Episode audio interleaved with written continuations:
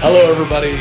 Welcome to the golden anniversary of the first time Jeff and I recorded East West Draftcast. Uh, I'm one of your hosts. My name is Greg, and Jeff, 50th episode. I'm gonna pee all over you. That's exciting.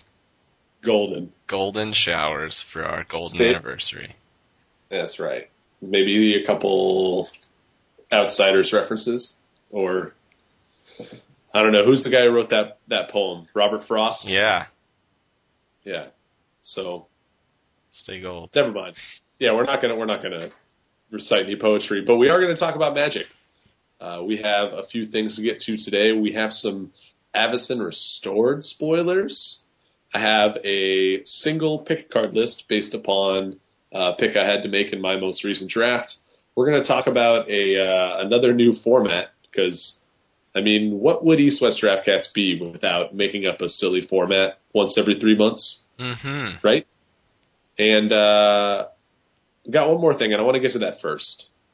I want to open up the mailbag to you, dear listeners, and hopefully, once we get enough uh, emails and whatnot, I want to dedicate at least like.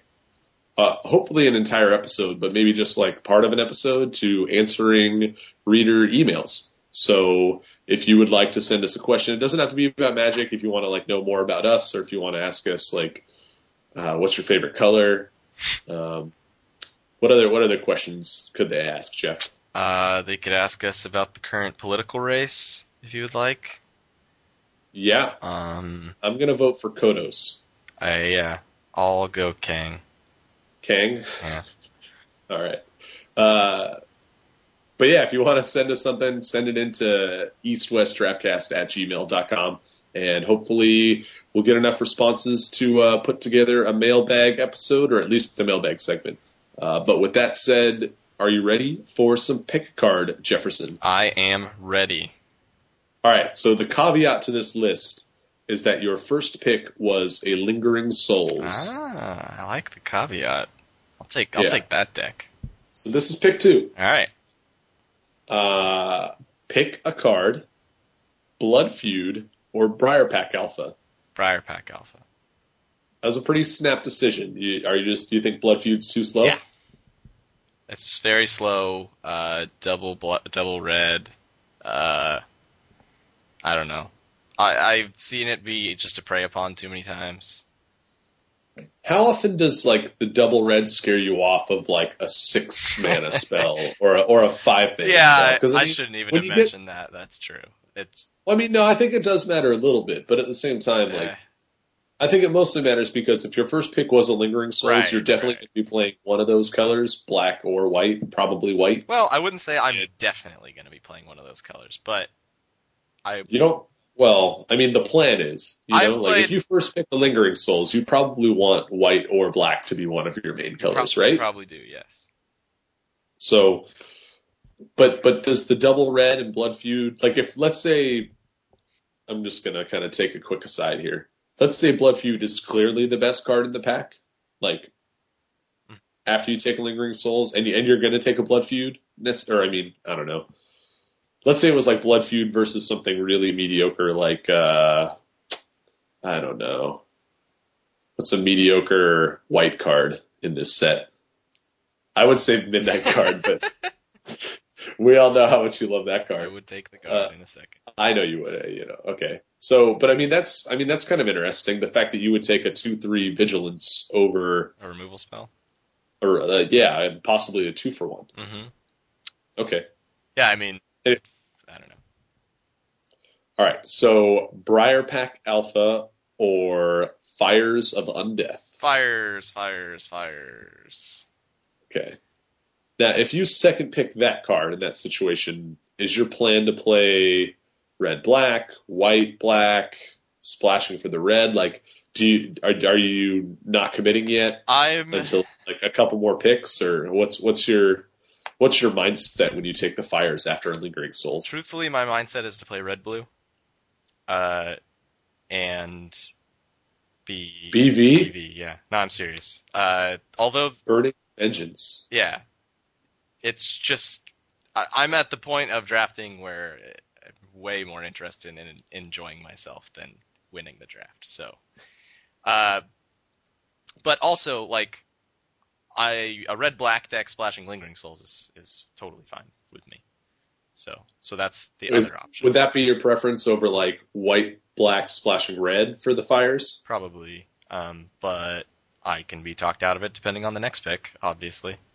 All right. Uh, yeah, I just kind of wanted to get like your thought process there. Mhm. If that, if those were your first two opening picks. Uh, okay.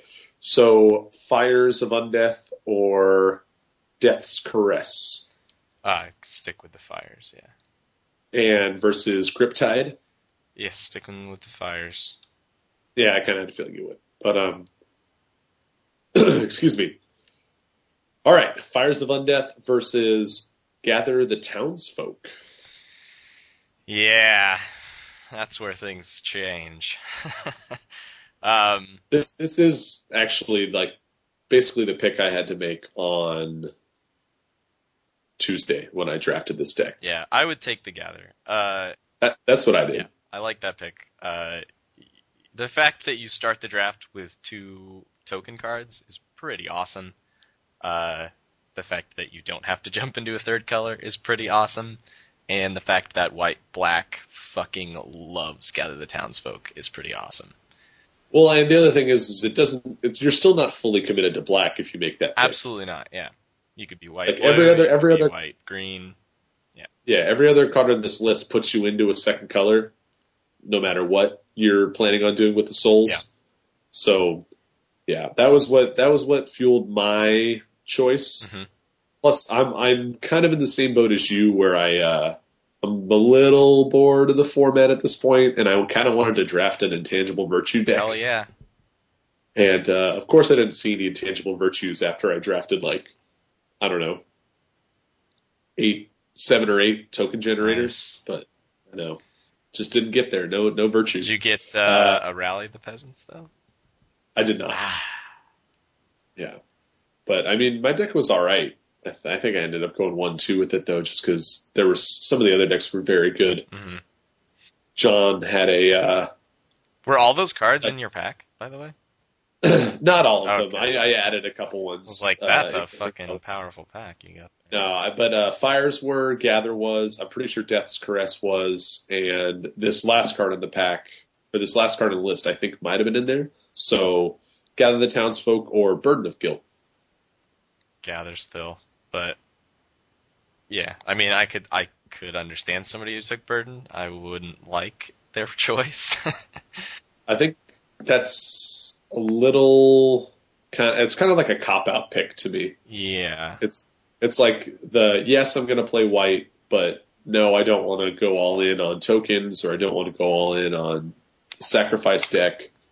You know, The other thing I'll tell you is if um, in this pack as well, I know this card is not in the discussion, but is the discussion for tabling. Um, if Altar of the Lost is in that pack, I will probably take the fires. Interesting. That's the uh, the card that lets you. It's the artifact that taps for mana to play flashback spells. Yeah, Huh. any deck with that card and like seven plus flashback spells is the most fun you'll have in this format. Good to know. All right. So yeah, that's the end of the list. Uh, I it basically came down to fires versus gather for me in the draft, and I went with uh, what I thought was a little bit more, a little bit safer of a pick, and also the one that set me up for a deck I wanted to draft. Yeah, it, But- sets you up for better synergy, and Yeah. that's always a good way to go. Okie dokie. Uh, do you want to talk about Randard first, or do you want to get into the spoilers? Uh, we can do Randard. Um, Why don't you explain uh, what what this is? all right. First of all, I would like to say, uh, Mr. Jordan Krejci is the uh, creator of this format. Um, he said that he was inspired in part by our rotisserie league that Greg created, but uh, what Randard is is um, it's a random standard environment. Uh, that meaning that uh, Jordan randomly picked a core set and then randomly picked six expansion sets. Just complete random, not caring if they're big sets, small sets, whatever. And then um, we are going to have a tournament uh, at the beginning of June um, where we bring our decks built out of these sets and we play, and the winner will get something. Yeah, that's that's that. Uh, we are we are thinking about um, we're trying to figure out if we need to ban cards right now before uh, we get too into deck building. We definitely need to ban a couple cards. Well, I'm gonna some just come people out and say disagree that. with you, but Yes, some people are wrong. I'm not one of those people. Um, but just to give uh, our listeners a, a little bit of a, a hold on, on what this is, are the sets we're using are 7th edition, Stronghold, Odyssey, Urza's Legacy, Rise of the Eldrazi, Eventide, and Invasion. Yeah, A lot of old and a lot, well, not a lot of new. Uh, not a lot of new. a lot of old, and Rise of the Eldrazi and Eventide. yeah, and there's not a whole lot of synergy or like built-in card interactions between Eventide and Rise as far as like the new set goes, but there are a fair amount between like Stronghold and Legacy or Urza's Legacy, also between Invasion and Odyssey, and a little bit between Legacy and Invasion. yeah. Like there are a couple decks that existed back in the day that kind of came out of those. Well, in, Invasion Odyssey was uh, they those are two large sets right next to each other. Um, Yeah, so they they, they had a real standard standard, together. environment that was based off those two large sets. So you can actually build some really broken decks. I mean, you're missing a lot of pieces. You just have to fill them in with other things. But Right. um, yeah, there's some Luckily, there are there was some bannings. five that, other sets. there were some bannings that actually happened during that. So Yeah, well, as well between Legacy and Stronghold, like that's the that's the memory jar and Megrim deck right there. yes, Megrim from Stronghold, memory jar from Urza's Legacy. Megrim is actually also in seventh edition. Oh, great! So now I can play eight copies. No, you can't. Ah, we decided we decided that you can only play four. It's funny. It's funny to me that we have. Uh, there's a fair number of kind of cards that I assumed would be in the pool, almost regardless of what sets got chosen. Like I kind of figured we'd have Dark Ritual, but Not that doesn't doesn't appear in any of these sets. Yeah, it's in it's in Tempest and it's in uh, Urza's Saga, but we got the two sets immediately after that.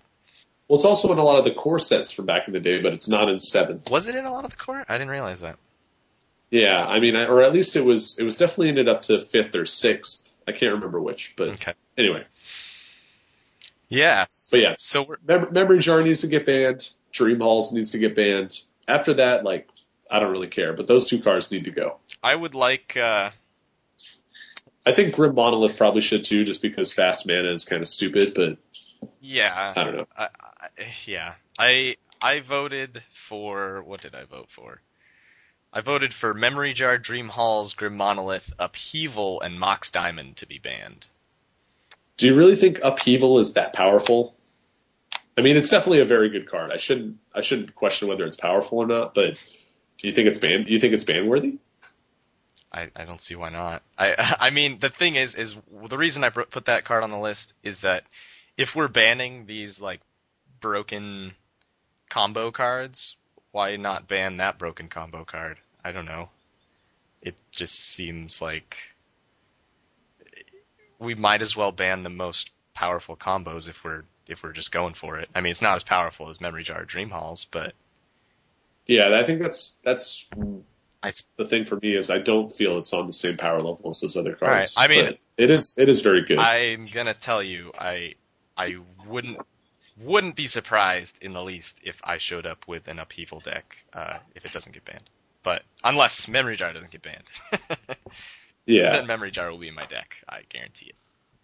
but I don't know. Just kind of wanted to throw out the uh, the Randard idea to the listeners in case anybody else wants to jump on this uh, this plan and maybe try to do this with uh, some of their own play group. Yeah, it's it's so far it's uh it's a lot of arguing right now, but uh I think once we settle on a ban list, it'll be pretty awesome to brew up all these decks. Um, and it's gonna be it's it's like a real it, it's really overwhelming when you sit down and think like, okay, I need to build like 12 decks. and they have to, and I have to play them against each other and see what happens. Like, it's just, yeah, and then you gotta tweak the ones you decide are the most powerful and figure out, yeah, it's gonna be a process that, uh, I'm looking forward to. Have you thought about trying to show up with like one really stupid deck, like like a really weird combo?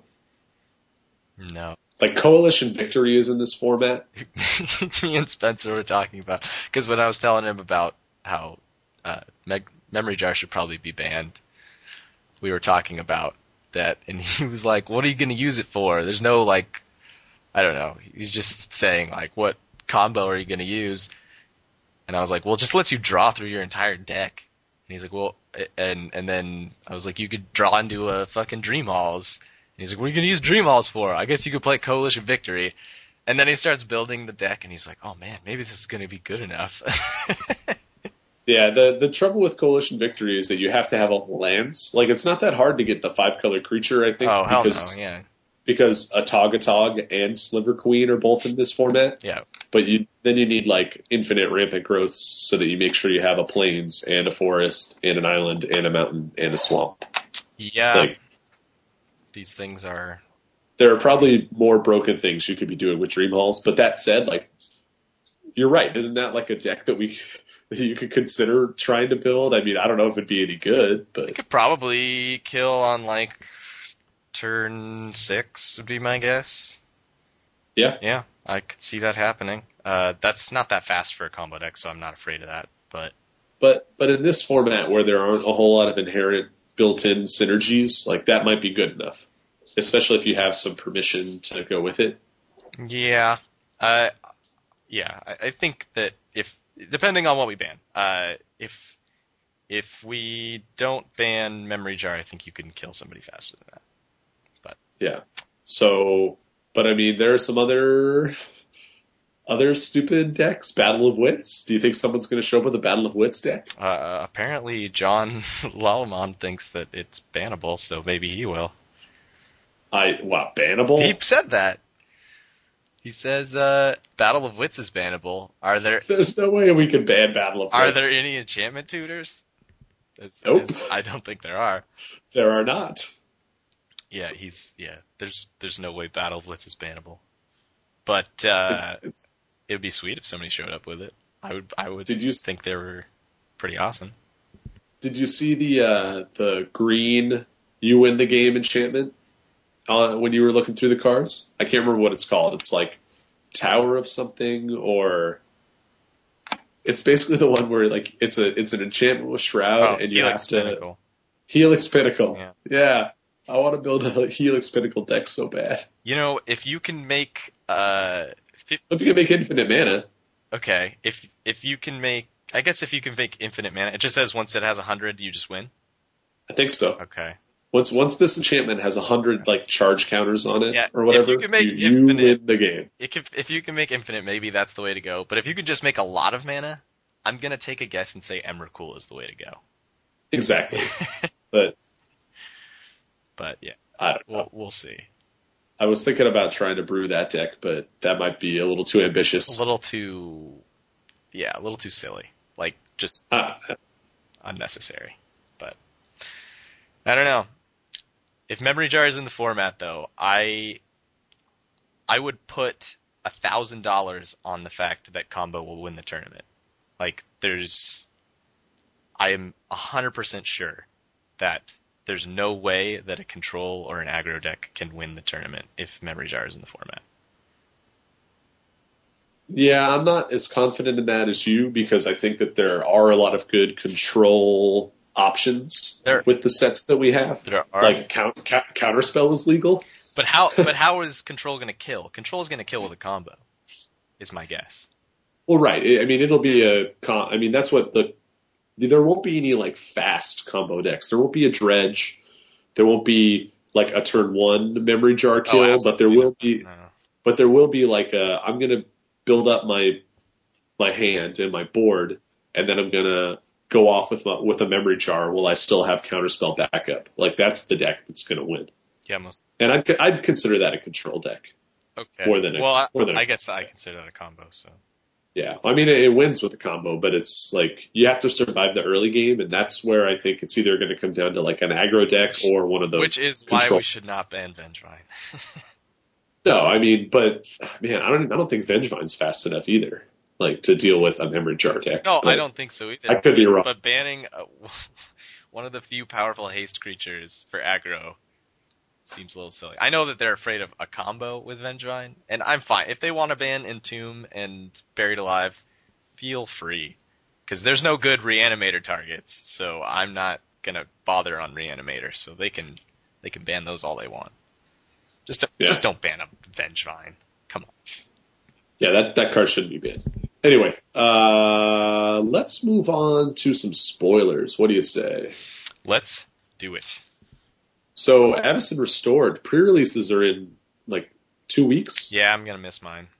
I'm gonna miss mine too. I, I was I was like telling myself I gotta go this year. I'm uh, or this this set. Like I haven't been to one. I don't think I think I missed the last two pre-releases, Yeah, which kind of sucks. But then I looked at my calendars, like I'm just not going to be able to go. So I'm actually entertaining the thought of doing a Friday midnight release, which I've also never done before. I've done.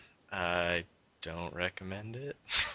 Yeah, I, I don't know. We'll see. I really want to play in the pre-release. I just don't think I can pull it off. yeah, But uh, those Friday release midnight. I guess depends on how many people you get. But the one I was in, um, I I dropped after round three because the uh, they they planned out the rounds and it was going to end at 10 a.m. oh my god, really? Yeah. And so I was like, you know what? Because they were doing a cut to top eight and like just they were doing like a oh, real Oh, tournament. Yeah, Ugh, that's that's rough. yeah. It was it was rough. I showed up thinking it'd just be a four round tournament. That's usually what the pre-releases That's not- here are like. yeah, that's not how they do it at Armada. They do cut to top eight, which is cool. Like, That is kind of cool. It's just not for a midnight release. no. but it's nice that they get to draft it at the end. It's cool. Yeah. I'm all, I'm all for more drafting at pre-releases. Well, you basically never get to do that. It's always like sealed or team sealed or two-headed giant. Yeah, Armada also does drafts all day. Like, they're they're pretty awesome in terms of pre-releases. But the midnight one, I'll never do again. all right, good to know. Uh, so how do you want to how do you want to do this? You want to jump into just top to bottom, start with white, and Top to bottom, start with white. we're looking at the uh, MTG Salvation spoiler right now. Yes. And most of these cards that have been spoiled, I think, have been like they're official spoilers. Like you can click a link to see the, a photo of the card and Yeah, whatnot. yeah. So there isn't a whole lot of speculation here, which is nice. Like we're not going to talk about a card that doesn't actually exist. Right. I don't think. Right. Uh, with that said, we are going to talk about a lot of rares and mythics here because those are the cards that tend to get spoiled first. But there are some commons and uncommons, and we'll try to pay special attention to those Mhm. just for the purposes of limited. Mhm. But what's uh, you want to just start card one, Angel of Jubilation? Let's do it. Uh, crazy bomb and limited. She's an angel. She costs one and three white. Uh, it's a rare. She has flying. Other non-black creatures you control get plus one, plus one. And she has another static ability that says players can't pay life or sacrifice creatures to cast spells or activate abilities. yeah, I'm gonna take a guess and say that that won't be that prevalent in the limited format. If probably the sacrifice creatures thing would be more Yeah. Uh, yeah, we'll see. interesting. We'll see. But uh, yeah, I, maybe there's some demons that are sacrificing creatures to come out and to play and stuff. But it is a 3 3 flyer for 4 that gives all of your non black creatures plus 1 plus 1. That is pretty spicy. Yeah, that's pretty nuts. Uh, maybe cube worthy, in my triple, opinion. triple white is pretty rough. Yeah, though. it is really like that's the thing that like really stops me from saying actually cube worthy. It's like you'd probably just rather have a hero blade hold at that point. Would this be better if it costs 3 and 3 colorless and 2 white? Better? Uh, may- Yeah. maybe. Yeah, maybe. Just Just the triple white. cost- the triple white might yeah. make it cost six mana. Actually. See, that's so brutal. Yeah. But at least I guess you get to cast something else on that turn if you I mean, want to. it really feels like this set is going to be like the white set, though. Like it's the angel set, right? So God, Innistrad was already the white set or the white block. yeah, Like white is so good. Innistrad limited. it's part of the same block. So Yeah. I keep going with that.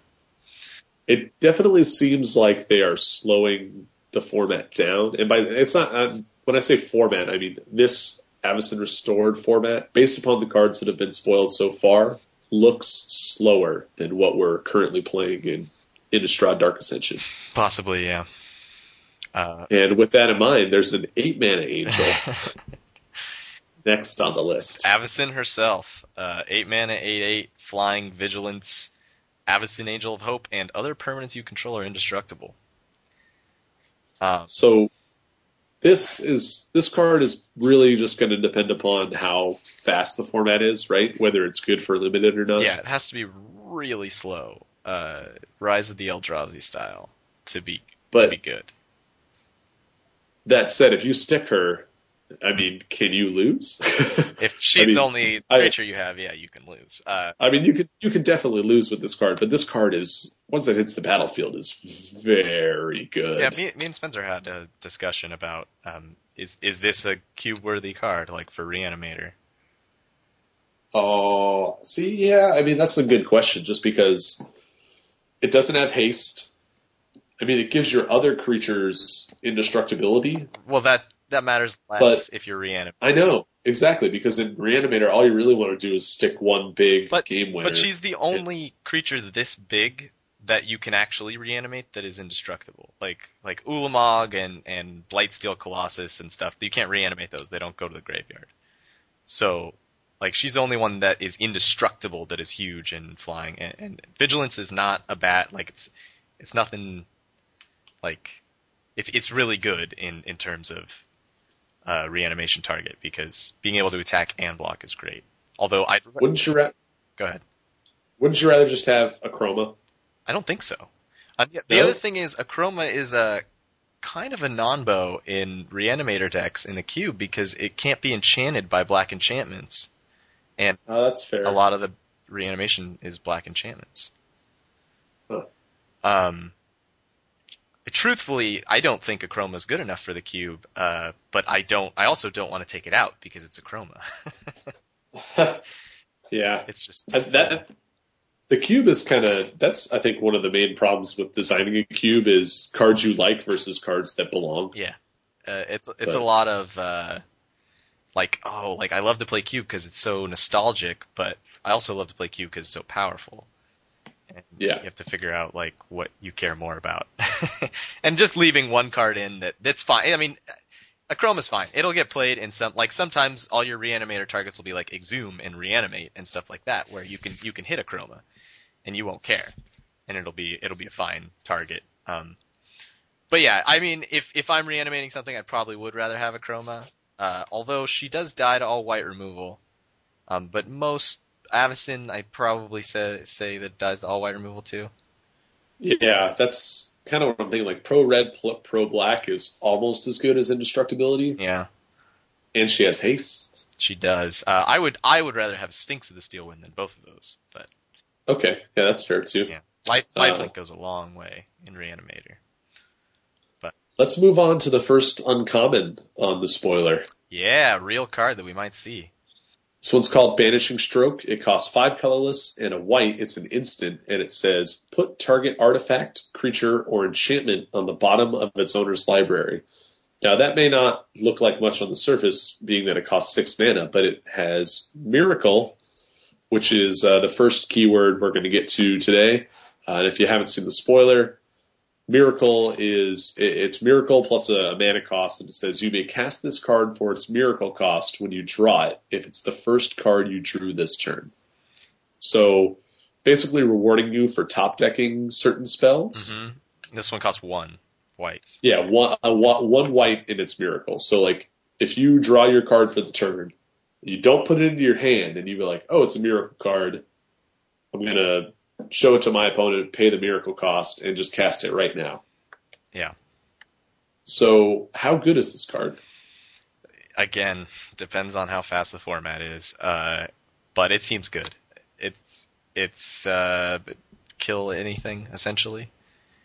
Yeah, any permanent, just put it. I mean, even at six mana, you probably play the first copy. Oh most yeah, I would assume like as long as it's not fast or not too fast.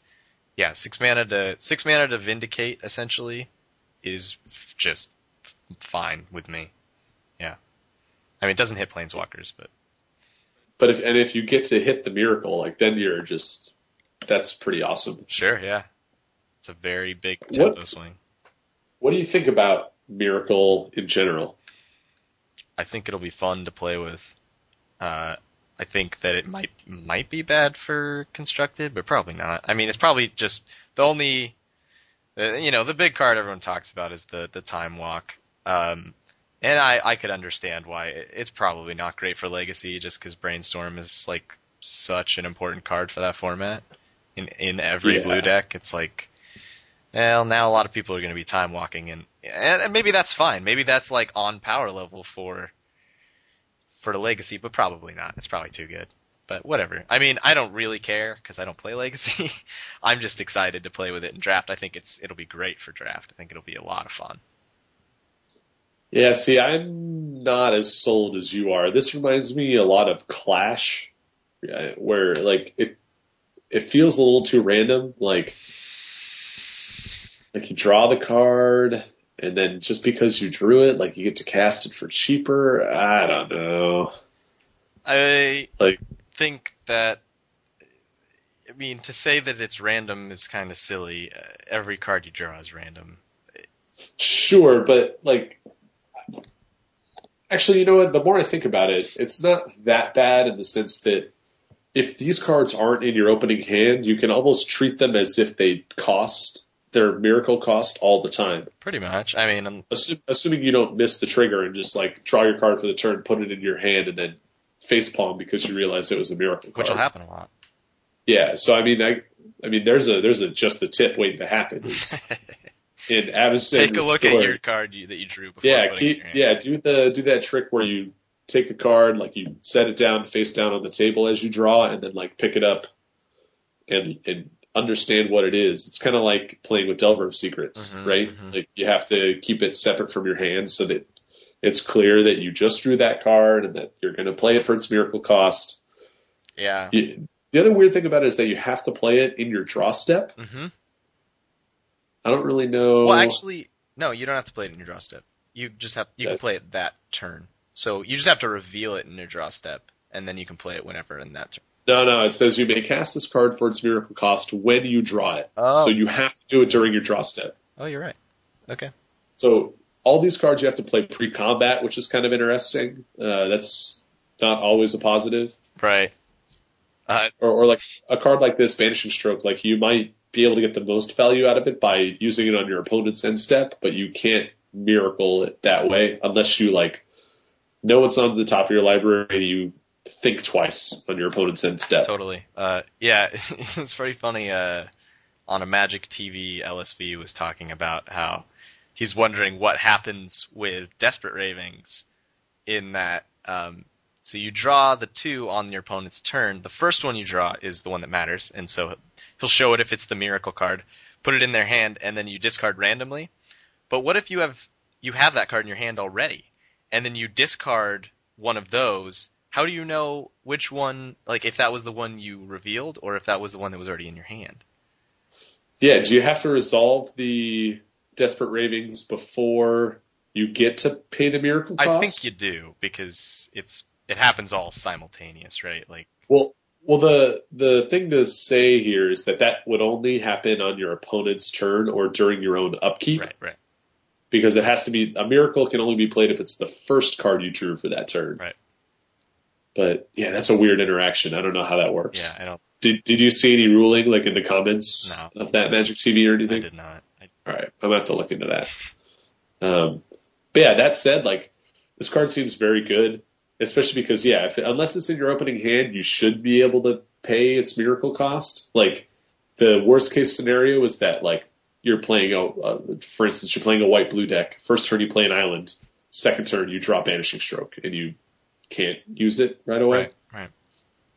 I mean, but even then, like you're not going to be targeting it, it's Right. pretty unlikely your opponent will have an artifact, creature, or an enchantment on the on the battlefield. hmm And that's the thing. So- a lot of these these uh, miracle cards, like if you top deck it at the end of the game, it's like you probably could have cast it for its regular mana cost anyway, and you probably have no cards in your hand to cast, so it's like not that big a deal. You know, like it's just cool that you get to play it. Uh, yeah, it's this one's really good on like turn five. Yeah. Though. Yeah, Like if you draw that on turn five, like that's a big tempo swing. or four. I mean, Yeah, sure. yeah, I think those are those are the golden turns for this card. Sure. the goal, the 50th anniversary, the golden turn. Yeah. All right, next card. Can we can we talk about how the first anniversary is the paper or cotton anniversary? I mean, I I, I just looked that up before the show. That was mind boggling to me. Yeah, the the year after uh, I get married, I'm giving my significant other uh, magic cards, paper The anniversary sweet the sweet paper airplane. for sure. All right. Uh, do you want to? Let's move on. All right. Cathar's Crusade. Uh, three colors, two white. Whenever a cre- it's an enchantment. Whenever a creature enters the battlefield under your control, put a plus one plus one counter on each creature you control. Probably too slow, but Yeah, is this card good? probably not. I, I'm gonna Oh. say no, uh, but we don't know the set, so probably just move on. It seems like a trap just because if you play this on turn five, you're likely going to have most of your creatures in limited on the battlefield already. Yeah, Which is, I mean, I guess, yeah. which is fine once you draw and can cast another creature, but it doesn't do anything the turn you play it. And for five mana, that's kind of rough. Yeah, it reminds me of uh, the curse, the the red curse that puts plus one plus gives the each creature you have like the vampire ability. Curse of Stalked Prey. Stalked prey. Yeah, it reminds me of that. I think this card's better than that. Probably, but probably, but it just seems like a similar idea. Like, oh, all my creatures get bigger. Oh, but really, like it's like too much work. you got to work. You got to work too hard Yeah. to make it happen. Right. Let's move on to Cloud Shift, which is the first common we're we're getting to. It's a white instant for one white mana. It says exile target creature you control, then return it to the battlefield under your control. So it's a it's a blink effect, Mm-hmm. and there are more of these as we go through the spoiler. So there seems to be like kind of a little blinking matters sub theme going on. I'm really excited about this. Why? My favorite cards of all time are cards that do things when they enter the battlefield. Uh, I mean, my my favorite deck to draft in Cube is recurring Nightmare, like Value Town, like just Nekrataals and Eternal Witnesses, and just like just the most incremental value value you could ever get off cards. I love it. It's so good, and this just makes me excited to see the cards that that do these things, like that come into play and do cool things. Man, that was one thing I. That was one of the first cards I searched for when we looked up Randard was what set Recurring Nightmare was in. Not one of these sets. Not one of ours, but man, that's a card I would have voted to ban as well. But just because that card is a little too good, It's fun though. it is fun. It's it's awesome to play. It's miserable to play against. Yeah. So I don't know, but yeah, let's talk about Cloud Shift. This is interesting. Like, despite, I mean, there are a lot of there there are other blink effects that you can see on the spoiler, but how many ETB triggers have are there? Like, have you have you noticed that? The next card is an ETB trigger, but actually not a good one. So I guess Cathar's Crusade kind of is. Whenever a creature Totally. enters the battlefield control, like yeah, maybe that's So- something to think about with that card. Is that if there's a bunch of these blink effects, like maybe Cathar's Crusade becomes better. I don't know. So yeah, this is another one that's kind of format dependent. We're not quite there yet as far as like how many cards have been spoiled, but if there are a lot of enter the battlefield triggers, particularly in white, this card definitely goes up the pick order. Yep. It'll be, I mean, it can protect guys from removal. Like it seems like it's just a fine trick. Like momentary blink was always good, hmm but that was mostly good because you got to do it twice. Yes, you did. But Like I don't know if you, uh, it'll be interesting to see if it's worth getting that effect for one one mana, one card, and that's it. I'm gonna say that I, I'm gonna really hope that it is, and I'm gonna really hope to draft that deck because God, do I love it. Yeah, Uh, I mean, it's. I mean, what we kind of compare it to something like Undying Evil, right? kinda, yeah. Like someone points a removal spell at your dude, and you'd be like, Get it back. "Nah, yeah, I'm gonna blink it," and it's like same same as Undying Evil. Like you get any end of battlefield triggers, so Yeah. Undying Evil's good. probably a little bit better, but maybe not. I don't know. Well, I mean, the creature comes back bigger with Undying Evil, Right. and you also get any like graveyard effects, like if you had a Rage Thrower or anything. But Right. I don't know. Um, next card, Emancipation Angel. Uh, this is an uncommon. It's uh, one colorless, two white uh, for an angel that's uh, three three flying for three mana. Uh, when it comes into play, uh, you return a permanent you control to its owner's hand.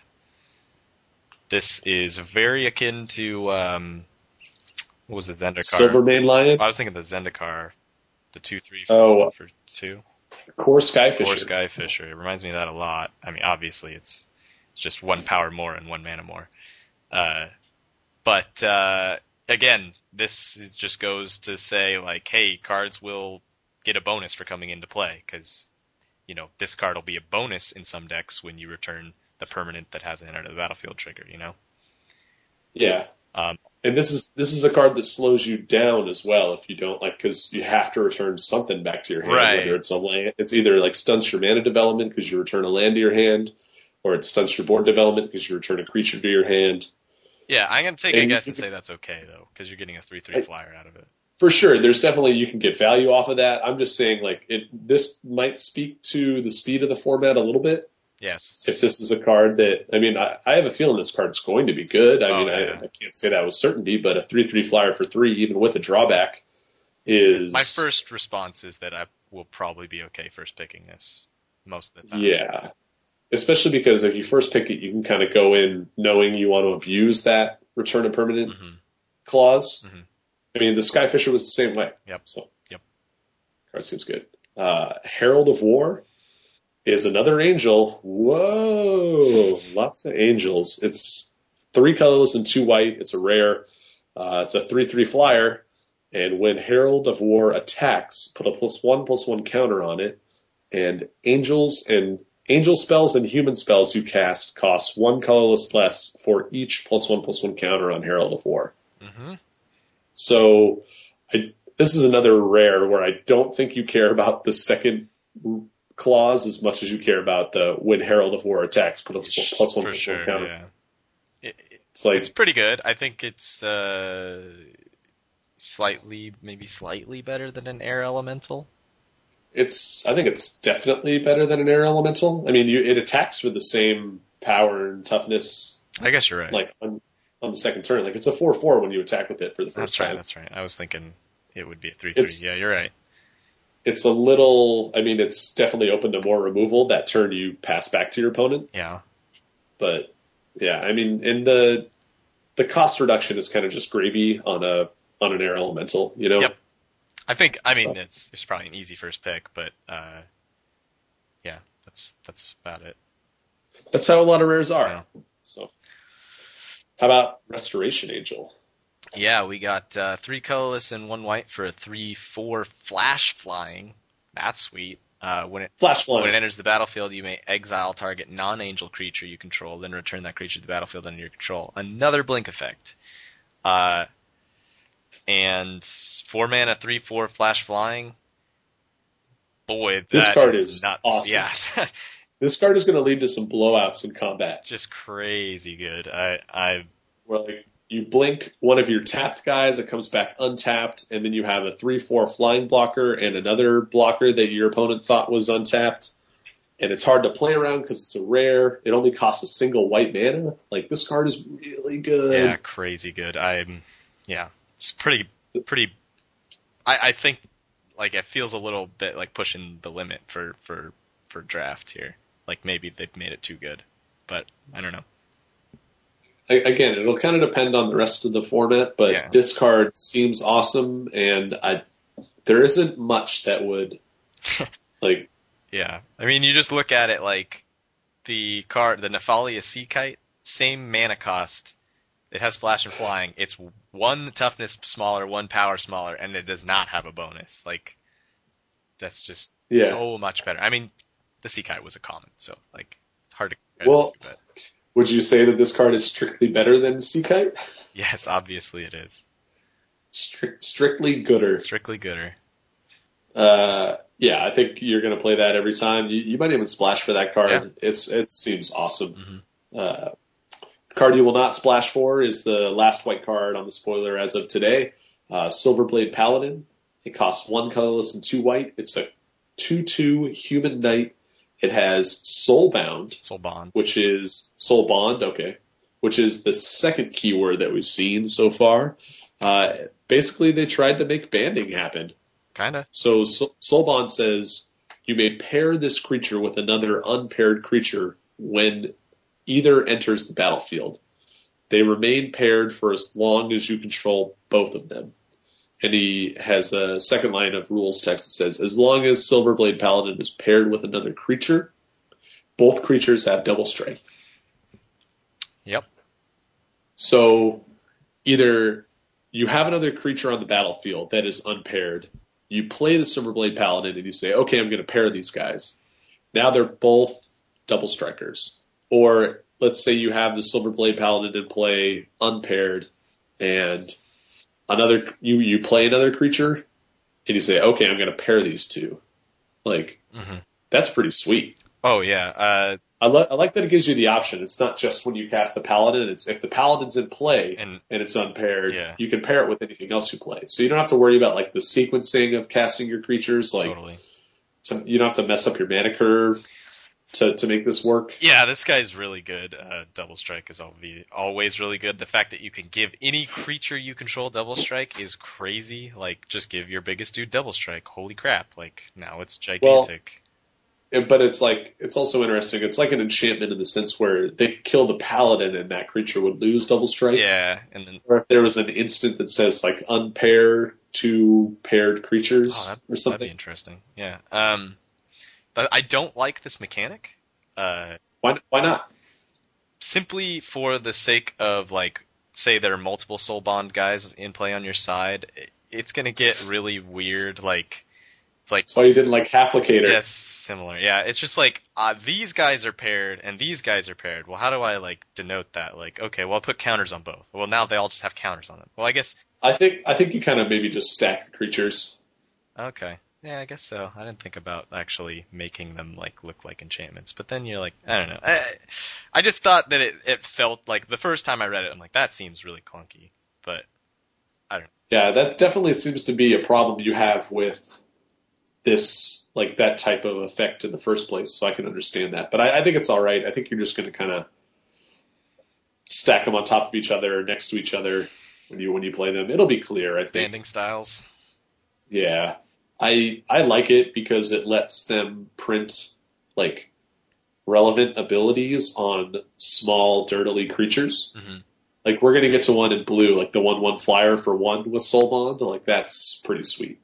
Yeah. Uh, the other thing that's cool is uh, all these blink effects go well with Soul Bond. Yep. Yeah, that's cool because you can like you can switch who they're paired Mhm. with. So, but yeah, once something's paired, you can't pair it with something else. Right. You can't have two two pairs on one creature. So there's no like you can't Voltron up a bunch of creatures into one like super band. Yeah. But that's pretty cool. Let's move on to blue. Let's do it. Uh, Arcane Melee, four colorless and a blue for an enchantment. Instant and sorcery spells cost two less to cast. Ob- Let's just move yeah, on. obvious combo Johnny card for constructed. All right. Common, Ghostly Flicker. Two colorless and a blue for an instant. Exile two artifacts, creatures, and or lands you control. Then return those cards to the battlefield under your control. Uh, it's a double blink. Yeah, it's just there's so much blink. It's got to be so important to the set. I'm expecting some more stuff besides just Soul Bond, but it's It's it's always you control though, which is interesting. So right. It's it- got to be beneficial stuff, right? yeah, or I mean, the what I was thinking is you can't really like you can't punish your opponents for playing like creature enchantments by blinking their guys, hmm you know, but you can punish yourself. so like if you put something like a spectral flight on your guy and then you want to blink it, like it's going to come back without that enchantment, Right. which kind of sucks. But at the same time, you probably weren't playing many creature enchantments in the first Right. place. That's probably not a big deal. But uh, yeah, I mean, it's the same thing we said about the white card. Depends on the format. Just if this is going to be good, but this does two Yeah. for one, so it might be just even better. I don't know. Yeah. Latch Seeker. Uh, it's an uncommon. It's a spirit. It costs one colorless and two blue. He's three power, one toughness. Latch Seeker is unblockable. A three one unblockable for three. Probably good. Yeah, I mean, Like- when is that not been yeah, good? it's gonna be good. I mean, it'll be It's it's dou- it's double blue, which is kind of a bitch, but whatever. yeah three power. Like the the comparison is like Cloud Spirit. Um, three one can't block flyers, but it's a flyer. Or, no, no, it can only block flyers, but it's a flyer itself. Yeah. Uh, I think this is probably just better, except the mana cost is worse. So I guess And he can block, which is kind of nice. Like if it gets to the point where you need to trade with a three toughness guy from your opponent, like yeah. That's relevant. Like a lot of times they make these unblockable guys not able to block hmm or not able to block non flyers, etc. Mhm. Uh, really, really excited. This guy doesn't have shroud or hexproof. Me too. yeah, no hexproof is awesome on this card. I think that they probably won't make another one of those again. But how about this first planeswalker on the list? I don't know. I don't have a lot to say about it. Tamiyo the Moon Sage. It's uh, three colors and two blue for a planeswalker. Uh, first ability is plus one. Tap target permanent. It doesn't untap during its controller's next untap step. Second ability is minus two. Draw a card for each tapped creature target player controls. The last ability is minus eight. You have an emblem with you have no maximum hand size, and whenever a card is put into your graveyard from anywhere, you may return it to your hand. Your starting loyalty is four. Not much to say. It's a planeswalker. It's gonna be good. Yeah. The one thing I have to say is totally aesthetic, but the art is sweet, but it looks like a Kamigawa card. It is a Kamigawa. I mean, it's from the same. Uh, it's from the Kamigawa world. If you read the lore. Are you serious? Yeah, it's a moonfolk, same as Meloku. Was there a card in that uh, in Champions block that was Tamiyo? I don't think so. But uh, Now now that I'm saying it, that name sounds really familiar. I don't. Yeah. I don't think there was. Uh, Nah, it doesn't look like it. I wonder if it was in the flavor text or something like uh, been, yeah. like what's her name? The red uh, the red bitch that they reprinted. Yeah, I, Pardon, pardon my French. I read the uh, the article. The the per, I forget where this card was spoiled, but I read that article and they talked about the lore, and it's So like the idea is that she planeswalked or into into Innistrad. Uh, yeah, Innistrad. yeah, because trying to gather knowledge about the plane or whatever. I don't know, but whatever. Weird. Well, you know what we never talked about was the fact that the set after Avacyn Restored is the Return to Ravnica. Yeah, are you, do you have a boner or what? I I have two boners. that is awesome. I have a multicolored boner right now. yeah, I have a Yeah, it's gonna be good. yeah, I'm speechless. Multi. Uh, I just spent a good. Never mind. Uh, does this? I mean, but does this mean like, are we basically just going to revisit a new or an old set every other year? Like Maybe. I mean, that kind of kind of bugs me a little bit. Like I- it's cool. I don't think so, actually. I, I think that uh, so Ravnica makes sense. Mirrodin makes sense. Mirrodin makes sense because I feel like the designers of Magic wanted wanted to go back to Mirrodin to get it right. Like I feel like they felt like they fucked up there and wanted to go back and fix their mistakes or whatever in Mirrodin. Uh, and then Ravnica makes sense because it's a fan favorite world. So I mean, we have boners for a reason. It's It's true. yeah, so I'm not I'm not complaining at all. Like if they if they then like two blocks later we go back to like Kamigawa or something, I'll be like, ah, come on. Like can you guys come up with new stuff? But But you don't you don't think that they're I mean, you talked about how they went back to Mirrodin to quote unquote fix their mistakes. Like you don't think that they have those regrets about like kind of the I don't know, what's the word I'm looking for?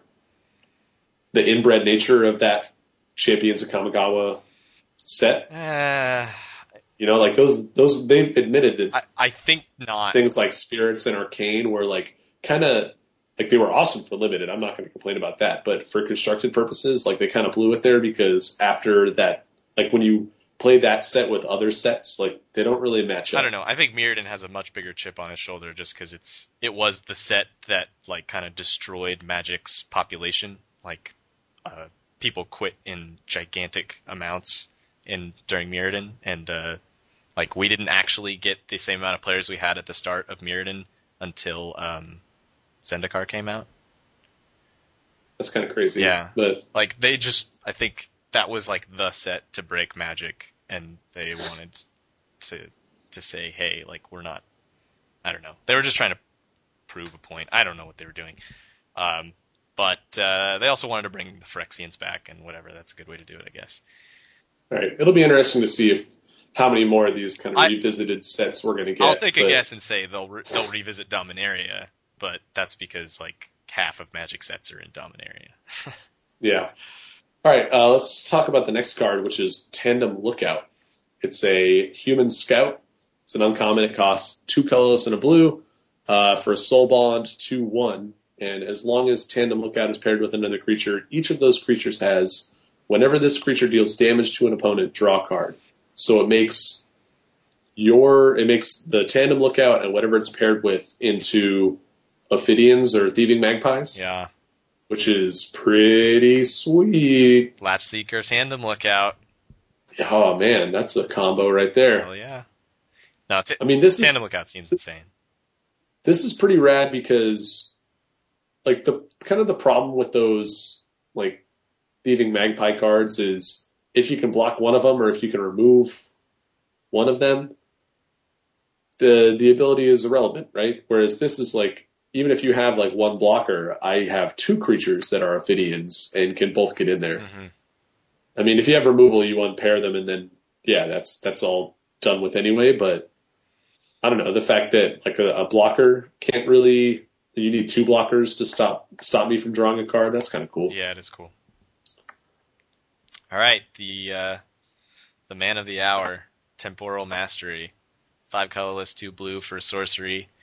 Take an extra turn after this one. Exile Temporal Mastery. Miracle for a colorless and a blue. Uh, anybody So who's paying attention to spoilers knows this card. Yeah, it's mythic. People think it's going to break older formats that have access to Brainstorm or Sensei's Divining Top or whatever. Yeah, and they may be right. I don't know. Yeah, they they very well might be. They'll probably have to ban this or Brainstorm. But Uh, it'd be sad if they banned Brainstorm, but that's that's what I've kind of heard is that nobody really wants Brainstorm banned. although So like Brainstorm this- is this probably card- too good, but yeah, but it's just everybody loves casting it. You know, like who doesn't love casting a brainstorm?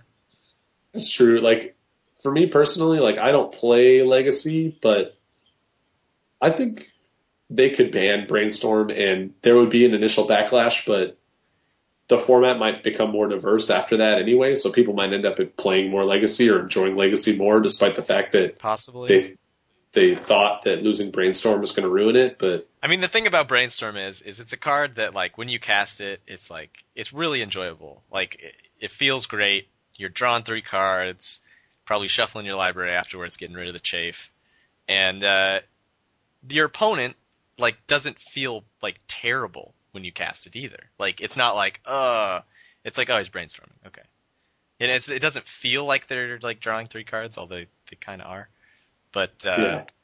it just it's one of those cards that I don't think anybody like hates. So it just seems like why why ban it if if everybody's cool with it? I guess I mean you ban it because it's a four of in every blue deck, but yeah, So, Temporal Mastery, is this the first pick? I mean, I think you're running it every time you're in blue. yeah, probably. Uh, Because again, like unless you draw this in your opening hand or on turn one or two, like you're gonna be able to play it for its miracle cost as long as you don't mess up the trigger. the problem is with the the miracle thing is that it forces you to cast temporal mastery, which is fine. I mean, yay, I get another turn. But I mean, do you, do you ever care? no, Like, you do care ver- at, because at the very worst, it's just What- draw another card. like what if you draw it on turn three and you didn't play a two drop? Like it yeah, well, then it's then it's then it's a think twice. But do you even do you even cast it? I mean, maybe you'd just rather wait till seven when you get a second attack phase. Eh, I think you'd probably just cast it and take the the extra land you get to cast and the extra card you get to draw right away. Like, Probably, but that alone for two mana is worth it. Like I'm gonna play an extra. I'm gonna be one land ahead of you now, and I'm gonna be one card ahead of you for two mana. yeah. I will tell you though, like playing with Time Walk in the cube, it is not correct to play Time Walk on turn two. No, almost never. Like you want to get more value out of that. But that said, like temporal mastery is different in the sense that you, if you don't play it right away, you're going to have to pay seven to play it later. Right. And seven, like you might not make it that far into the game. Right. You know? I, I know. Uh, it's just, yeah, uh, it's kind of like it's definitely a, a great card, and, and I'll probably play it. I I think I would first pick it as well. Yeah. Like it seems very, very good. yeah, probably. Um, I I do have a quick anecdote. Uh, playing Mirrodin, like original Mirrodin, uh, online because it's it's up right now, and uh, my opponent casts a Beacon of Tomorrows against me, and so I'm like, ah, crap, he gets another attack phase, and I'm like destroying him. I have him dead on the next attack, but he, I was like, okay, well, technically, like, it doesn't matter because he can attack again, and I'm still alive. I'm like, if he got another turn, I'd die, and then then he. He draws He his drew it card again? and he plays it again. I was Aw, like, "Are you what a fucking beating. kidding me?" What a beating. No, it was pretty humorous and frustrating. But All right, let's move on to the next card. Wingcrafter. Uh, you can you can go with this one, Greg. All right, it's another soulbond creature. It's a one-one human wizard for a single blue mana. It's a common, and it's the soul bond that gives flying. So if you pair it with another creature, the Wingcrafter has flying, and whatever you pair it with has flying. I think this card is sweet. Yep. This is like why I like the mechanic in the sense that like a one-one for one with flying, which normally is kind of unplayable, like now becomes pretty playable in the sense that you can make another one of your monsters flying. Yeah, totally. Uh, The, the interesting thing about this is that if it's not paired with anything, it's just a one one for one, which really sucks. sure, but then like you play another creature and, and then it pairs up and, and you're all good. Yeah. So I mean, this card seems good to me, and it might be kind of the backbone of an aggro deck in the sense that you play this on turn one, you play some other creature on turn two, and give it flying, and then you're off to the races. But I could see it'll that. kind of depend on the rest of the format. Yeah, I like Wingcrafter. I like. I probably will like every Soulbond creature in terms of playability. They're probably all great. Yeah. Uh, all right. Let's try and uh, blast through these black cards because none of them really stand out to me. All right, Demonic Taskmaster. This is the only uncommon in the bunch. Uh, two colorless and a black for a four-three flying. At the beginning of your upkeep, sacrifice a creature other than Demonic Taskmaster. Uh, I don't know. It's it seems like it. We don't have enough information to say whether this card's going to be good or not. right. I mean, it, it, it can just be a three mana four-three flying with, when you have no other creatures and it doesn't kill itself. So That's that's the nice thing about it is that you never have to sacrifice it to its own ability, but the downside is that if you want to play the other creatures, you're going to be sacrificing them. So you either need like a token generator or just a bunch of other like worthless creatures. I don't know, like cards that like to die, maybe. I don't know.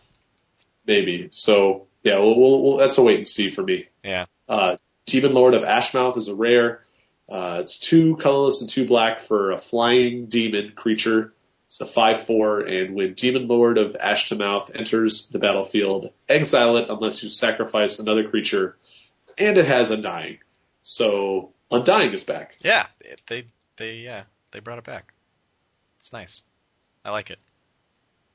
So, and this this is another one where like you have to sacrifice something when it comes into play. This seems a little more manageable than the Taskmaster to me. hmm particularly because like you sacrifice one creature, that sucks, but you get a five four flying and dying for four. Yeah, mana, you essentially which- get two creatures out of it. So Yeah, it's like you don't you net z- zero creatures because you sacrifice one, but the demon lord kind of counts as two. Yeah.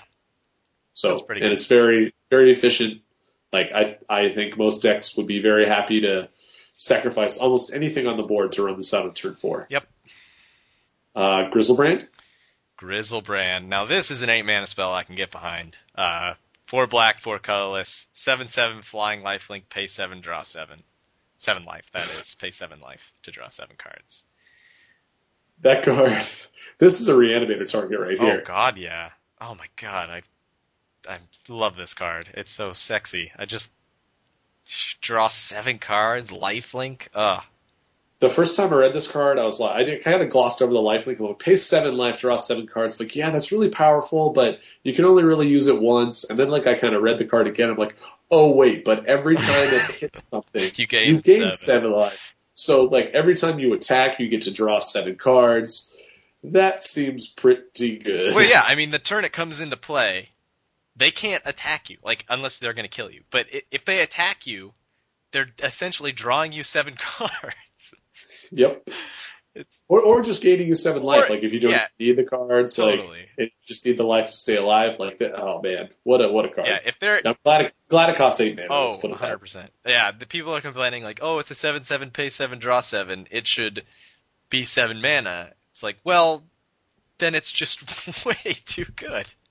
Yeah. It's like, no, you you need it to cost like the one more mana cuz like when you get up to those ranges like 7 to 8 mana is actually like turn 12 to turn 16. You know, it's it's Yeah. not like the next turn.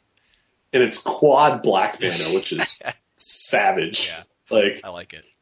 even even yeah, man, there's no guarantee that you're gonna have four black mana at any point in the game, really. Yeah, but yeah. uh, let's move on. Harvester of Souls is another demon. Uh, four colorless and two black for a rare. Five five death touch. Whenever another non-token creature dies, you may draw a card. I like this card. Yeah, seems fine. I don't. I mean, you probably would first pick it out of some packs, but I I mean, I don't I. I like it doesn't have evasion. Death touch is nice, but not that nice on a 5/5. yeah, I mean, it's going to kill almost anything it interacts with in combat anyway. Yeah.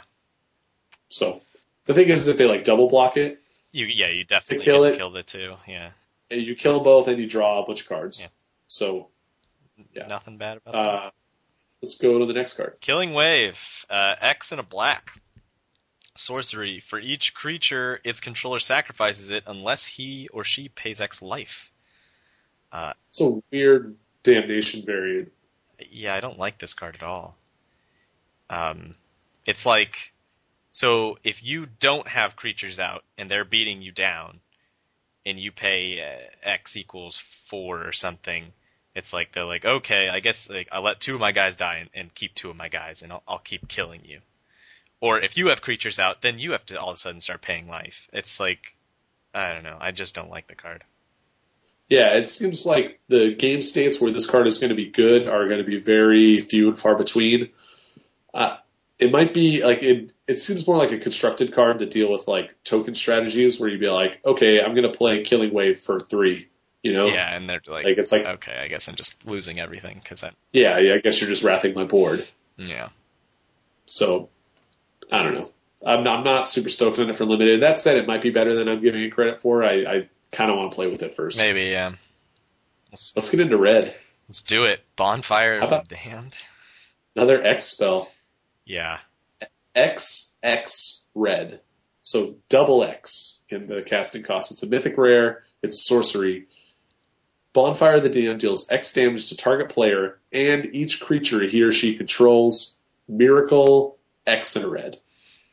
What? Yes. First pick, first pack every time guaranteed. Yeah, this card is bananas. Yeah. yeah, I mean, it's just a Wrath and, and Fireball in the same card. It, Not even Wrath. It's it's Flame Wave. Yeah. I'm gonna kill all of your dudes. Like even if you have to, like let's let's say you don't get to miracle this. Like who cares? yeah, you can pay five mana to deal two damage to target player and each creature he or she controls Yeah. for five four colors in a red. Yeah. Like Yeah, you get a and if you if you miracle it when you have five mana, then it's four damage. game over. Wow, that card is really good. Yeah, very similar to uh, there was a card in sh- uh, was it Alara Reborn that was uh, an X spell that cost Jund mana and X Lava Lynch. Lavalanche, similar to that guy. Yeah. That card was nuts. which uh, that card was also a very easy first pick. Uh, Reforge the Soul. Yeah, we got uh, three colorless, two red. For each player discards his or her hand and draws seven cards. Uh, Miracle for one colorless and a red. Um, for those of you old school players, this is a Wheel of Fortune. It's a rare sorcery. Uh huh. Um, we, I mean, back a long time ago, um, Wheel of Fortune was was really, really, really powerful because fueled a lot of combos and, and stuff like that. It only cost three mana instead of five like this, but the miracle on this only cost two. Yeah, the what made Wheel of Fortune good was the fact that you could dump your hand. Like you could play out a bunch of like small creatures and then cast it before your opponent like could play as much as you, I guess, Mhm. and then they would discard more cards, and you'd each drop seven. Right. So there, there's some card advantage to be had there if you can make the game state work out for you. Right, or or it would just be like a three mana draw seven on the turn that you're gonna win because you have like a shitload of mana and you're just digging your deck for your kill combo condition or whatever. Yeah, it's definitely more of a constructed. Like you can abuse it more in constructed than you can in limited, I think. Mm-hmm. I th- But I feel like if you build the deck around this card, this card's really good. Yeah, I just had, I don't know. They've printed effects similar to this in limited recently, and I've never been too impressed. Yeah, they did uh, the Time Twister reprint, uh, Time something. I don't remember what it was called, but it was in a core set, and it sucked. but I think that cost like six mana or something. It costs six, yeah. This only costs two for the miracle. I think, yeah, like if you're paying five for this effect, it's probably not that good, Yeah. unless your opponent still has a bunch of cards in hand for some reason. Right. But I don't know. There there could be some applications. Uh, let's go on to Stonewright, which is uh, one red mana for a human shaman creature.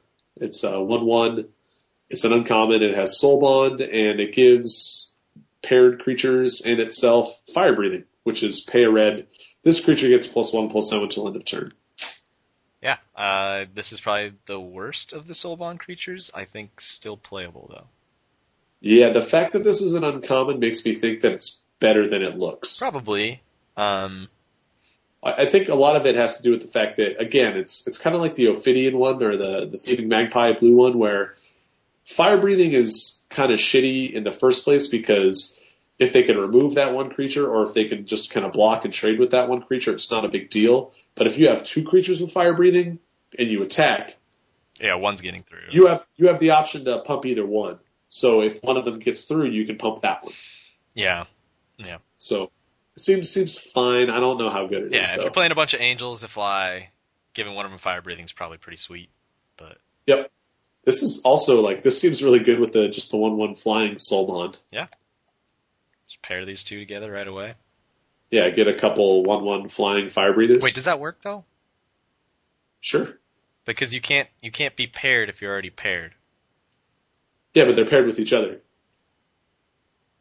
Oh, I see what you're saying. Yeah. Okay. Yeah. Yeah, you're right. I was just thinking that there were two different pairings going on, but it's just still just the one pairing. Got it. Yeah, that's that's the best you can hope for, like banding style, is to Pair. pair two soul creatures together. Mhm. So they both get each ability. Make two, But- two Voltrons. Yep, double Voltron. Uh, let's go. Thunderous Wrath. Uh, four colorless, two red for an instant. Uh, Thunderous Wrath deals five damage to target creature or player. This is an uncommon. And it has Miracle for one red.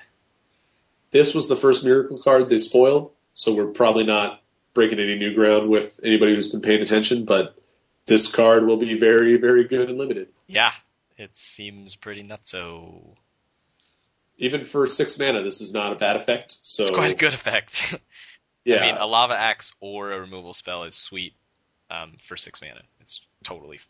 I will pay that every day of the week. this is one where I'm a little more inclined to admit that there will be game states where you will not want to pay the miracle cost when you draw this. hmm Like because it's an instant and because like you could use it in combat to like mess up a double block or something like that. Like you got to be really, and this is interesting. Like you have to be really careful when you draw a card or, or, or look at your first drawn card for the turn and not to hesitate too long. Like you don't want to tank on whether or not you're to miracle something Sure. unless you do it every draw step. Because if like you just like if you draw your card for the turn, you look at it, you put it in your hand like a second later, and you do that three turns in a row, and then on the fourth turn you draw a card, you look at the board, you look at the, the card, you look at the board, like you tank for a minute, and then you're like, I will put this into my hand. And then it's like, okay, he just drew a miracle card, like he's playing red, like what could it be? Okay, he's gonna try to blow me out with a thunderous wrath. yeah. Like Yeah, I mean, but then don't don't play like every card you draw you think about before you put it in your hand. I'm gonna call a fucking judge on your ass because that is too slow. I'm sorry.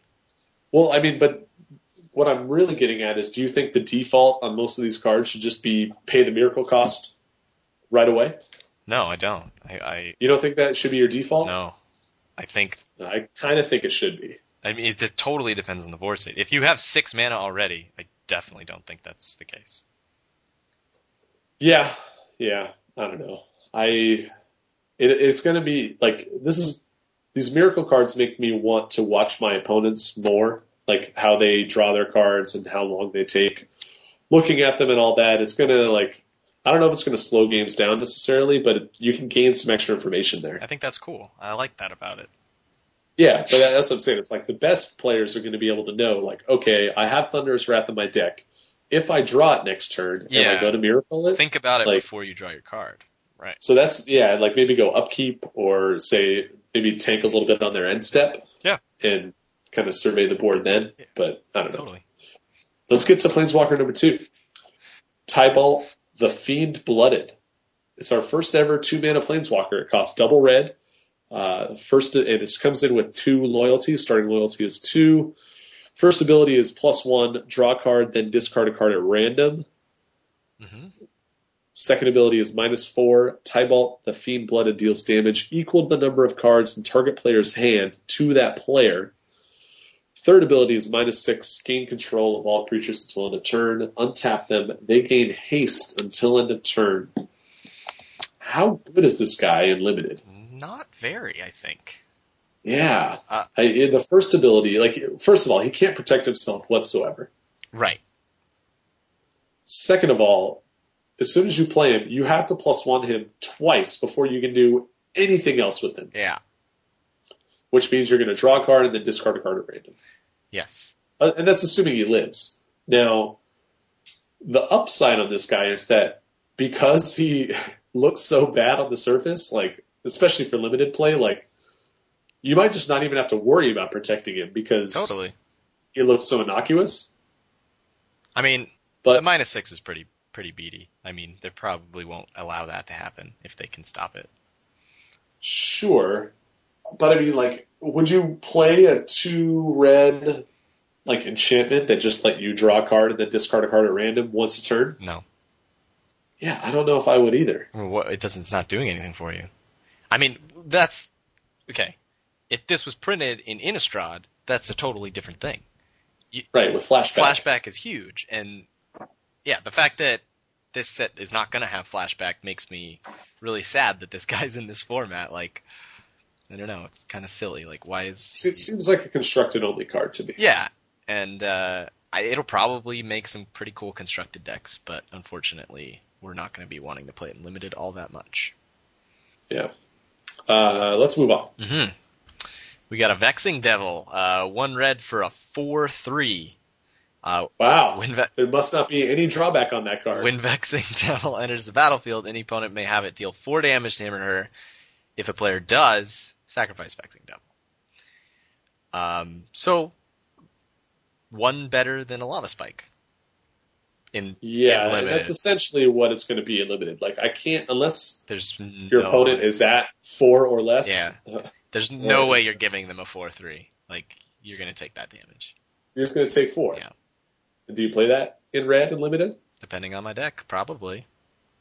The thing is, is he's a great late game play because if you've got your opponent down to eight Yeah. and you still have some some at least mild pressure on your opponent, Yeah. and you cast this, it's like Yeah, it's a it's a that's pretty good. one. Yeah. Yeah, I, I they- think that this card will be good. Yeah, I don't think it's first pick necessarily, No. but I do think that if you're in red, you'll probably play it. Right. I, I could be wrong. We'll see. Yeah. Uh, next card is Zealous Conscripts. It costs four colorless and a red. It's a rare. It's a human warrior creature, three three haste. When Zealous Conscripts enters the battlefield, untap tap target permanent and gain control of it until end of turn. It gains haste until end of turn. So, uh, threaten effect attached to a three three haste. Where do I sign? Yeah. Like yeah, that's insane. I love. I love that it gets a permanent and not just a creature. That is really sweet. Yeah. Like, you could steal a planeswalker with this. and ult it. Steal. That would be, oh my god, that is living the dream. Like, yeah. you let your opponent get their, their planeswalker just up to ultimate And steal it. Status, and then you're like, yeah, I'll take that and blow it up. And I win. yeah.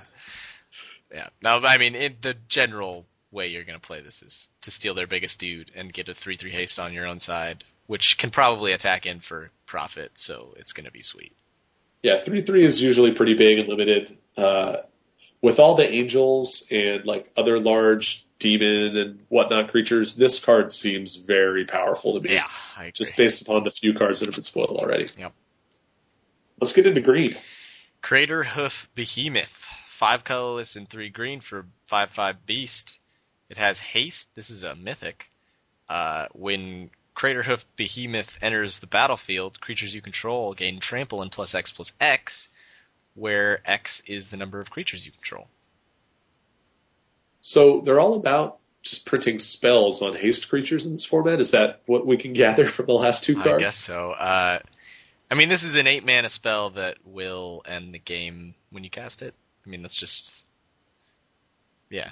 I, I can't imagine not losing after you cast this card.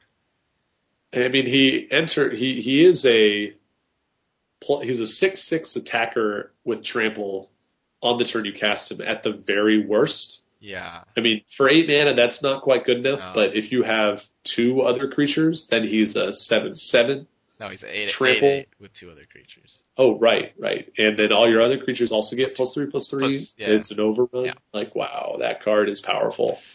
Yeah, I mean it costs eight mana, but I really hope this format is slow enough to the point where we get to cast these spells, but yeah, I I mean I'm. see. It looks like it's a cycle, uh, so we'll probably see an eight mana blue guy and an eight mana red guy as well. Yep. Uh, the next card is Descendant's Path. It's an enchantment. It costs two colorless and a green. It's a rare. At the beginning of your upkeep, reveal the top card of your library. If it's a creature card that shares a creature type with a creature you control, you can cast this card without paying its mana cost. Otherwise, put it at the bottom of your library. So, the way I read this is you reveal the top card of your library at the beginning of your upkeep. If it's a creature card, you can either put it into play or put it at the bottom of your library. Otherwise, you draw the card. Uh, not if it's a creature. It has to share a creature type with a card you already have. Okay, sure, right. I, I kind of glossed that over. That's and that's very important actually. Yeah, So, do you can you build around this card? You think? maybe. Uh, it reminds me a lot of that blue enchantment in uh, Dark Ascension. The like Call to the Kindred. Yeah, Call of the Kindred. Probably not playable, the, fa- Yeah. the fact that that is a kind of a tribal set, and I've never seen that card cast, makes me think that this one is probably the same way. That one was I also- a creature enchantment, so it's Yeah, I hate that this is like that you have to reveal the card. Like, I hate giving my opponent information. Like, because if you don't draw a creature, then it's like, oh, I just drew this removal spell. Now you know I have it. no. like, I, you, you I, put it on the bottom of your library. I thought the that was only for if you don't cast the creature. Uh, oh, maybe you're right. Oh, okay, I don't know. That's yeah. The wording on it's a little confusing, but the way I read it was that if it's a spell, you still draw it. Like this card really sucks if every spell you draw goes to the bottom of your library. well, then this card is then you draw a card after that. Oh, I guess you're right. So it's yeah, maybe it still works then. Yeah. Shoot, yeah, I don't know. That's interesting. Okay, so yeah, then my argument about giving my opponent information is irrelevant if that's the case. I, hope that's the case then. Yeah, I don't know how it plays. I'm not sure. But So, uh, next card. Uh, yeah, Druid's Repository. We got a colorless and two green for an enchantment. Um, this is a rare again. Whenever a creature you control attacks, put a charge counter on Druid's Repository, remove a charge counter, add one mana of any color to your mana pool. This card is boopy. Yeah, it seems bad for limited, particularly. It's probably bad for constructed too. Yeah, I mean, I'm trying to think of stupid things you could do with this, plus like a bunch of tokens. But even that, it's like, okay, so now I have a bunch of tokens and a bunch of mana. if I have a bunch of tokens, I'm probably already winning. Yeah. I don't know. Uh, the next card is an uncommon. It's called Howlgeist. Costs five colors and a green. It's a spirit wolf. It's a 4-2. Creatures with power less than Howlgeist power can't block it. Undying. This card is sweet. It's a balmy, balmy dude for an uncommon. Yeah. I mean, if it didn't have Undying, I would not say that this card is very good, No, but yeah. considering the fact that it does, it is very good. Yes, it's uh, very similar to our 4-1 Undying Vampire, uh, forget the name of it, in the current set, yeah, Nearheath Stalker. Near Stalker, but for Except it's for one more mana, yeah, for one more mana, it's unblockable. So and you get an extra point of toughness. yeah, pretty good deal. Yeah. What's next? Joint Assault. Target creature gets plus. It's instant green. Uh, target creature gets plus two plus two until end of turn. If it's paired with a creature, that creature also gets plus two plus two until end of turn. Pump spell. Pump spell, good with soul bond, bad without. Sweet. I mean, it's just a pump spell without. Yeah, a bad pump spell though. Just plus, just know, plus I two mean- plus two for one green. Uh, I've done better. You, you can always do better, but I mean, you've also ran that card before. sure, You know, sure, sure. So uh, that was a common. This next card is also a common. It's called Nightshade Peddler. One colorless and one green for a one-one human druid uh, soul bond, and the the paired creature with Nightshade Peddler gets Death Touch. So yeah, seems fine. I like this guy. He's uh yeah, sweet for the like slow, dirtily decks that uh, you're just dropping your crappy dudes to start, and you just trade with anything, and then uh, by the time you get up to your mana, you know you got uh, your your big old cool spells that you get to cast, and you've survived since you've traded with every creature you blocked. Yeah. You know what's better than uh, typhoid rats? No. Two typhoid rats. Ah, See what I did there? I do. Uh, Revenge of the Hunted. Yeah, we got uh, four colorless and two green sorcery. Uh, this is uh, rare again. Um, until end of turn, target creature gets plus six plus six and gains trample, and all creatures able to block it do so. Um, and it has a miracle cost for one green. This is playable. I think this card is good, not just playable. Uh, I'm not sold on it, but it seems pretty good. Like it's a removal spell for green. Yeah, assuming they have untapped dudes, Yeah, creatures that are able to block. right. Otherwise, That said, it's also just plus six plus six and trample to like you can put that on a flyer and it's awesome. You Yeah. good. I, Just- I mean, this will be a ridiculous blowout, like a turn four miracle, like just wow. It'll Yeah, wreck your wreck your board and deal you some damage. yeah, it'll I think this card is like very similar to Vexing Devil in its worst iteration, which is I'm just going to get you for an extra six or something. mhm. And but I mean that's like the worst case scenario for this card. Like I think this card is much better than Vexing Devil. okay, yeah, I can see that. So, and we said we were going to play Vexing Devil if we were in red. Like Yeah, probably. I'm this. definitely playing this if, if I'm playing green. Yeah. All right, uh, let's get on to the multicolor. So we've got three angels. They're all mythics. They all cost double white plus one of another color and some colorless mana. Yep. Why don't you start with Bruna, the Light of Alabaster? Bruna. Uh, three colorless, two white, and a blue. Um, these are all mythics as well. Yeah. Um, five five flying vigilance. Uh, whenever Bruna uh, attacks or blocks, you may attach to it any number of auras on the battlefield, and you may put onto the battlefield attached to it any number of aura cards that could enchant it from your graveyard or your hand.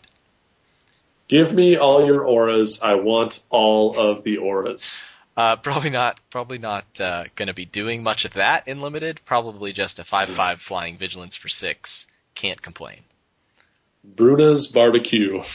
Uh, the next card is Gisela, Blade of God Knight. Gold Knight. Gold Knight. This is a secular set, apparently. Gold Knight. Uh, golden Anniversary. She's a legendary creature. She's an angel. She costs four colorless, a red, and two white. Flying first strike, 5-5. If a source would deal damage to an opponent or a permanent an opponent controls, that source deals double that damage to that player or permanent instead. If a source would deal damage to you or a permanent you control, prevent half that damage rounded up. So the text on this one is much more relevant than the text on the last one. yeah, so it basically halves the damage that would be dealt to you or your permanents, and it doubles the damage that would be dealt to your opponent and his or her permanents. And he's a or she's a first strike flying creature, so like she deals ten damage when she hits you Yeah. with 10, Like, 10 with- first striking damage. first yeah with first strike. yeah, this is I want I, I want to stick this card on the battlefield very badly. yeah, this is the bomb, a bomb of the highest caliber. Yeah, I don't envision many scenarios where you won't first pick this card, even though it does cost seven mana. Like Yeah, it's it's it's It's it's, a- not it's not eight mana. it's an army of the damned situation here. yeah, and it just wins the game probably. Yeah, they can remove it, but uh, They can. it also protects you the turn it comes into play, which is insane. Yeah, because even if like you can only block one of their attackers, you still prevent half the damage to all to you and all your stuff, like from anything else that gets through. Yeah. This card is bonkers. Yep. I really hope I don't have to play against it very often. Sigarda, host of herons. Uh, I expect herons to be blue, but I guess Yeah, so do I. Uh, two colorless, a green, and two white. Uh, five five. Flying hexproof. Spells and abilities your opponents control can't cause you to sacrifice permanents. Uh, I haven't seen any sacrificing stuff except sacrifice your own stuff. It's just like a better hexproof creature. It's like it has hexproof, and if you have like a tribute to hunger, you still can't kill it. You know? Yeah, I think that's probably not going to be that relevant to limited, but It's not. I think it's just kind of a nod at the fact that it's like got super hexproof. yeah, You know? yeah, yeah, I like that. Uh, it's also Like the only way to kill it is with mass removal. It's also a nice little, uh, I mean, just for random formats where uh, maybe somebody's attacking you with some Eldrazi, you can uh, just not sack stuff to it. Yeah, Emrakul sideboard tech. Emrakul's still killing you. Pretty Right. sure losing them. yeah, probably. All right. Right. Artifacts. Yeah. First one is an uncommon. It's called Angel's Tomb. Costs three colorless. Whenever a creature enters the battlefield under your control, you may have Angel's Tomb become a 3-3 white angel artifact creature with flying until end of, end of turn. This card is good. Yes. Uh, There was a card in Ravnica called Halcyon Hal- Glaze. Halcyon Glaze, Yeah. which was very similar. It was a blue enchantment that became a 4-4 flyer every time you cast a creature. And that card was Great.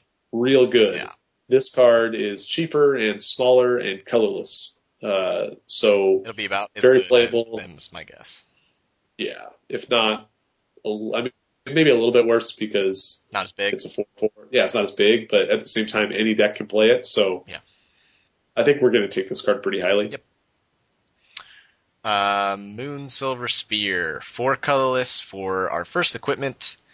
Uh, it equips for four, and equipped creature has first strike. Whenever equipped creature attacks, put a four-four White Angel token with flying onto the battlefield. Um, I think everybody who reads that is like, "Oh, guys, this ain't Traft," but Yep. uh, that's true and probably good enough because Geist of Saint Traft is a beating when it attacks. Well, and Geist of Saint Traft makes the angel go away after combat. This card does not. Holy shit, I did not read that. as in, I read that in my head, but that did not happen. Okay. Yeah, so the angel sticks around with the Moonsilver Oh, Spear. wow. What? I did not even notice. I think this is another card that, even though it's expensive and clunky, you're probably going to first pick it and play it every time. Yeah, that's nuts. I, I thought it went away. Okay. Well, and the, the greatest thing about this is like also unlike Geist of Saint Traft, it grants the creature first strike, so it's going to be a lot harder to kill the attacking creature. Yeah. Like if it has any semblance of power, like if it has three power or more, even two power, like takes away a lot of like what can block it hmm profitably. So Angel card Legions. Jeez. yeah, Angel Legions is very good. Uh, the last non-basic land card we have is a land. It's called Desolate Lighthouse. It's a rare. Uh, it's kind of continues the cycle of like rare lands that have abilities. You can tap for a colorless. You can also tap a colorless, a blue, a red, and tap Desolate Lighthouse to draw a card and then discard a card. Yeah. This card seems very good. Yeah. yeah. It's like I'm gonna have a land that can loot for me. Like I understand that you're paying essentially you're tapping four lands to do it, but Who cares? late in the game, like yeah, that could be just a total blowout. Yeah, this card is great. Uh, The, the, the tricky thing about it though is that like a lot of times you want to be discarding lands when you loot, and with the Desolate Lighthouse, you kind of want to play out your lands so that you can loot and cast things on the same turn. Yeah, I mean, it's it's fine to just spend a turn looting if that's what you have to do. Yeah, especially if it gets rid of that land in your hand. So Yeah. yeah, this card is awesome. Uh, So how many more of Last- these cycles do we have? We have white red. Is there a there's a black green one? There's a white black one. Is there a blue green one yet? nope. Okay, so we're waiting for blue green and red white. So I wonder Yeah, what those will be. I'm assuming we'll get those in the Oh, set. I would. There's got to be. I mean, it's got to be right. They've done one for every other color combo. Yeah. But I don't know. The last cards on the list are Plains, Island, Swamp, Mountain, and Forest. Those cards all suck. You'll never play them. That's probably doubtful, but Yeah. don't don't pick them highly. Don't- yeah, definitely don't pick them highly unless they're foil and you are one of those type of quasi rare drafters. Yeah, that's not a good call. But No, no. all right. Uh, let's wrap it up. Yeah, that was uh, quite the uh, the amount of spoilers. Uh, we got plenty more to go in the future. Yep. Uh, don't forget to email in about the uh, the East West Draftcast mailbag. I want to try to do that soon. Hopefully, listeners are brave enough to uh, send us some questions because I think it could be a lot of fun. Yeah. And if you want to do that, our email address is eastwestdraftcast at gmail.com. You can also send questions to us on Twitter. What's your Twitter handle, Jeff? Jeff E EWDC. What's my Twitter handle, Jeff? Yours or the podcast one? I I'm not going to ask again. okay. Uh, I believe it's EW Draftcast. That is correct. Um, I do have a personal Twitter, and that's at Greg Sauce, but I mostly just talk about sports on that one, so not so relevant to Magic the Gathering. Yeah. Uh, you can look us up on Facebook, and if you want to post questions on there for the mailbag, that works too. Uh, search up East West Draftcast on Facebook. Uh, you can also go to our website, eastwestdraftcast.com, and there's a lot of information on there about the podcast. Uh, as always, we're on we're posting on MTGcast. You can post questions in the comments there too. Oh yeah. Well, uh, that was a good podcast. Do you have anything extra to add? Um, yeah, I'm just gonna say for Randard, we got to ban Memory Jar and Dream Halls. That is all. All right, I will agree with that. Um, Draftcast out. Once there was a way to get back homeward.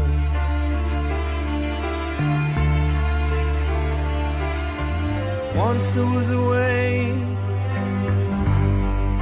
to get back home. Sleep, pretty darling, do not cry. And I will sing a lullaby